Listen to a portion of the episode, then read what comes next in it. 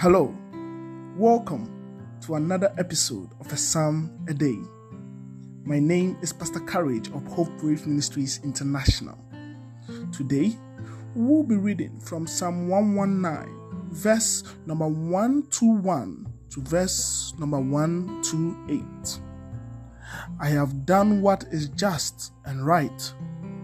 Do not leave me to my oppressors. Give your servant a pledge of good.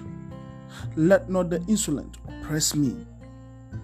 My eyes long for your salvation and for the fulfillment of your righteous promise. Deal with your servants according to your steadfast love and teach me your statutes. I am your servant. Give me understanding that I may know your testimonies. It is time for the Lord to act, for your law has been broken. Therefore, I love you, commandments, above gold, above fine gold. Therefore, I consider all your precepts to be right. I hate every false way. Amen.